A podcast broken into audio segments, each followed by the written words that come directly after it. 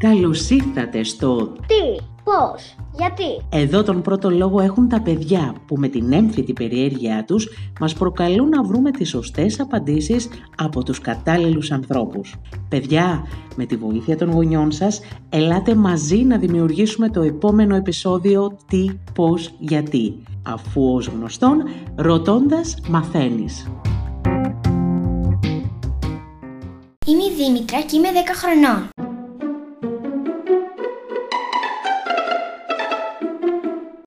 Διαβάσει σε πολλές συνταγές τη λέξη γκανάς, αλλά δεν κατάλαβα τι σημαίνει. Θεώρησα ότι ήταν μια γαλλική λέξη, μα ποια είναι η ερμηνεία της;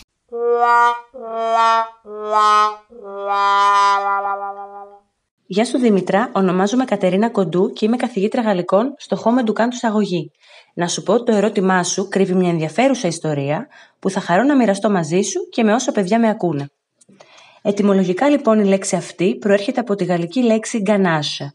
Στην παλαιά διάλεκτο της Νότιας Γαλλίας η λέξη γκανάσα σήμαινε τον ανόητο.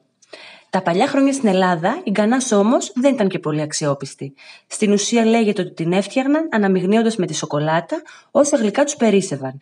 Η ιστορία λέει όμως πως κάποιος αρχιζαχαροπλάστης αποκάλεσε γκανάσα, δηλαδή ανόητο το βοηθό του, επειδή άθελά του έριξε τη βραστή κρεμαγάλακτο πάνω στην πολύτιμη σοκολάτα. Διαπιστώνοντας όμως πόσο γευστικό έγινε το μείγμα, το βάφτισε γκανάσα και έτσι έμεινε στην ιστορία της ζαχαροπλαστικής.